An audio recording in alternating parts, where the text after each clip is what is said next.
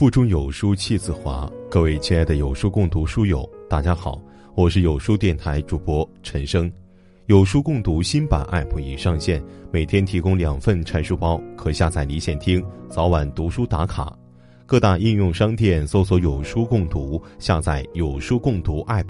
今天要分享的文章来自大将军郭的：“真正智慧的人都敢表达愤怒。”如果喜欢这篇文章，不妨在文末点个赞。之前跟合作伙伴闹别扭，很多小伙伴替我鸣不平，这么让人生气的事儿，怎么可以就此罢休？我的确没有罢休，当天把工作任务完成，第二天沟通清楚，消除了彼此心中的怒气，以后可以继续合作了。很多人想知道我是怎么沟通这件事儿的。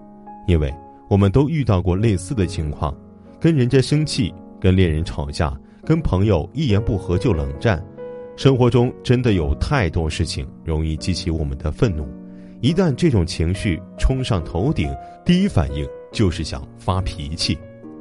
我绝不会告诉你退一步海阔天空这样无用的心灵鸡汤，毕竟有时候退到世界边缘也没有什么卵用。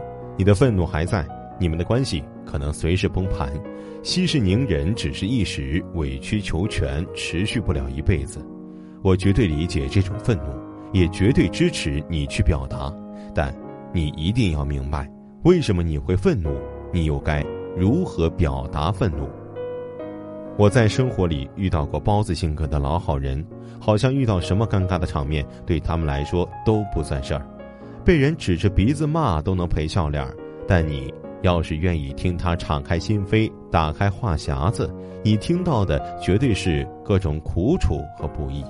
因为不会表达自己的不满和愤怒，他们就变成了一条苦海，覆没掉一个人全部的棱角和底线。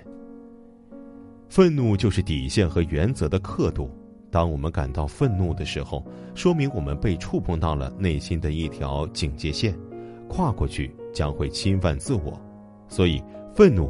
正是一个信号，提醒着我们需要一种保护。一个师弟在国外读研，被同门抄袭了毕业论文，还提前交稿，他差点因此无法毕业。我说这个人太过分了，真是让人生气。他反问我：“愤怒有什么用呢？”他变不成毕业论文啊。的确，愤怒无法转化成一个你想要的结果，但放弃愤怒意味着。你放弃了底线，放弃了保护自己的权利，下一次再遇到类似的事情，你依然会妥协，假装洒脱，说没事儿。长此以往，你会模糊了你的原则，变成一个可以任意被人挑战和侵犯的人。所以，愤怒虽然听上去跟豁达和包容相悖，但它的积极意义在于它保护我们，远离那些可能会伤害我们的人和事。让别人知道你的底线在哪里。当然，如果你本来就是一个可以逆来顺受、不断调整自己底线的人，你可以看起来很淡然、很豁达，不需要愤怒，这样无需多言。最怕的是，大多数人应对愤怒情绪的方式就是悄无声息的压抑在心里。我们从小到大就被教育要有涵养、有城府，不喜形于色，要平和处事。这些刻板的要求锁住了我们表达的欲望，尤其是对于那些负面的情绪，我们会习惯性的压抑。堆积久了的愤怒就像房间里的垃圾，会散发酸腐恶臭，污染你的内心。别以为他们可以自己清理自己，愤怒会以别的形式或者通过别的渠道散发出去。在公司跟领导生了闷气，回家便跟自己的家人发脾气，跟伴侣闹矛盾。会迁怒于孩子，更甚者，像我们常在社会新闻里看到的那些人，莫名其妙的举起凶器刺向陌生人，这都不是简单的情绪爆发，背后一定是积压了很久的对他人和生活的不满和愤怒。所以，一个智慧的心理健康的人，一定是敢于表达愤怒、消化愤怒的人。其实，愤怒虽然很容易被感知。看上去像一种很核心的情绪，但是愤怒不过是一种外显的表象而已。在愤怒之下，还埋伏着更为本质的感受。由恋人出轨引起的愤怒，是因为我们被伤害，内心觉得自己可怜；被领导指责引起的愤怒，会让我们感到自己很没用。这些愤怒之下都是挫败和无力，是跟真实自我相关、跟紧密的自我认知。因为自己的价值和尊严被毁坏，我们需要把这些指向内在的感受牵引向外，试图在这个过程中夺回被剥夺的部分。可以说，愤怒是我们保护自己、重新建立自信和自尊的一种方式。所以，表达愤怒于自身而言是一种合理的需求。我们在表达过程中疏通负面情绪，也可以避免加深内心的自责和羞耻。虽然这是我们可以很容易理解的方式，但表达愤怒的障碍还有一部分来源于担心它会影响别人对自己的印象以及破坏人际关系。别以为忍气吞声就一定会换来别人对你的好印象或者和谐顺畅的人际关系。一方面，你的愤怒没有消解，就一定会以其他方式作用于生活当中。有可能因为积压的愤怒，你不愿积极跟对方沟通相处，关系自然会疏远，或者引起更深层的矛盾。另一方面，多次的压抑会让对方误解你的底线，不断侵蚀你的利益，把你当做一个软弱无能的人。正确合理的表达愤怒，其实更有利于关系的加深，让双方建立起以真诚和尊重为基础的真实有效的人际关系。一定要注意表达时的语气，沟通的时候，我们不是仅仅只听对方说了什么，也会从语气中判断对方的态度。原本是对方犯错惹怒了你，但很有可能因为你的表达过激，反而让自己处于弱势。话要好好说，才会有人听。别因为自己站在更有利于舆论的位置，就抬高语调，大声斥责，这样不够体面。往往还会进一步激惹对方，把沟通引向争吵。先说一句能拉近彼此距离的话，闹矛盾，并不意味着全面否定你们的关系。朋友还是朋友，恋人也不能一言不合就分手。在表达之前，先用一句贴心的话拉近距离，会更容易让对方放下防御，也能促使对方换位思考。分享一下上次我们合作伙伴的开场白。两年来，我们一直都是互相支持的合作伙伴，你也是我非常重视的朋友。其实这句话跟我表达的内容并没有什么直接关系，但因为这一句话，他能明白我依然把我们曾经愉快的合作经历以及我们深厚的感情放在了前面。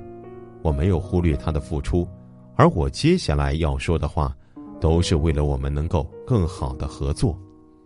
这句话的变体也包括先肯定对方的优点，比如，你一直很关心我，你是一个通情达理的人等等。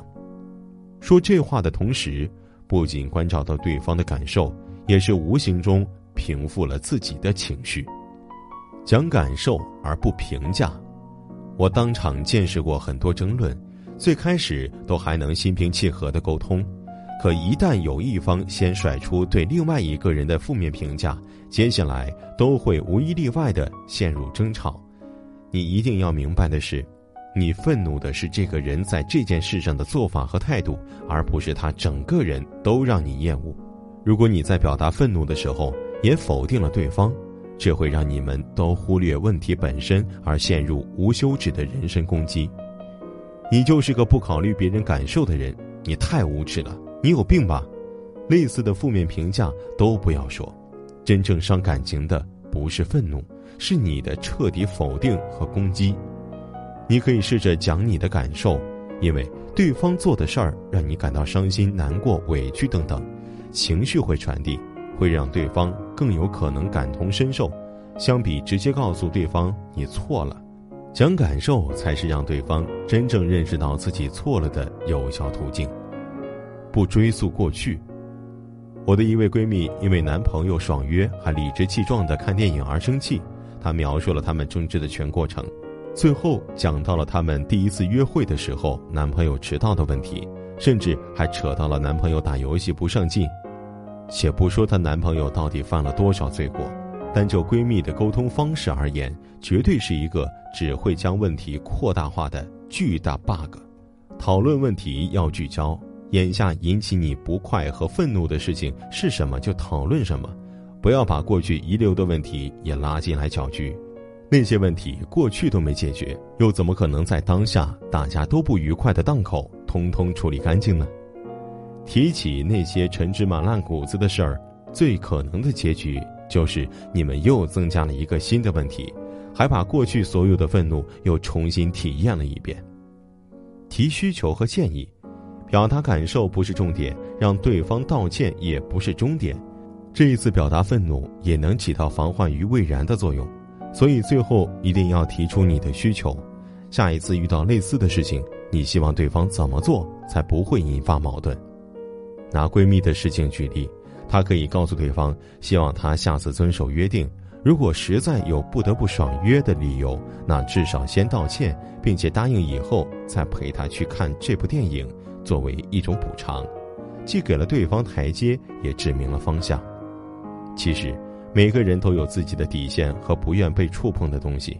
我们虽然渴望别人不践踏这个柔弱的领地，但确实没办法要求所有人都能完全了解自己，能够毫无摩擦的就建立起坚实的关系。所以，愤怒是一种试探，也是了解彼此的过程中必然出现的情绪交换。回避它就是对真实人生的逃避，意味着你无法真正跟你的情绪做朋友。真正智慧的人，能够意识到自己的愤怒来源于哪儿，懂得合理的表达愤怒，也敢于去表达，因为这意味着你能坦然面对自己的情绪，也能坦然的面对他人。更多美文，欢迎关注微信公众号“有书”。从清晨开始，与一千万书友组队对抗惰性，记得在文末点赞。我是陈生，我在南方的小城永康，给您送去问候。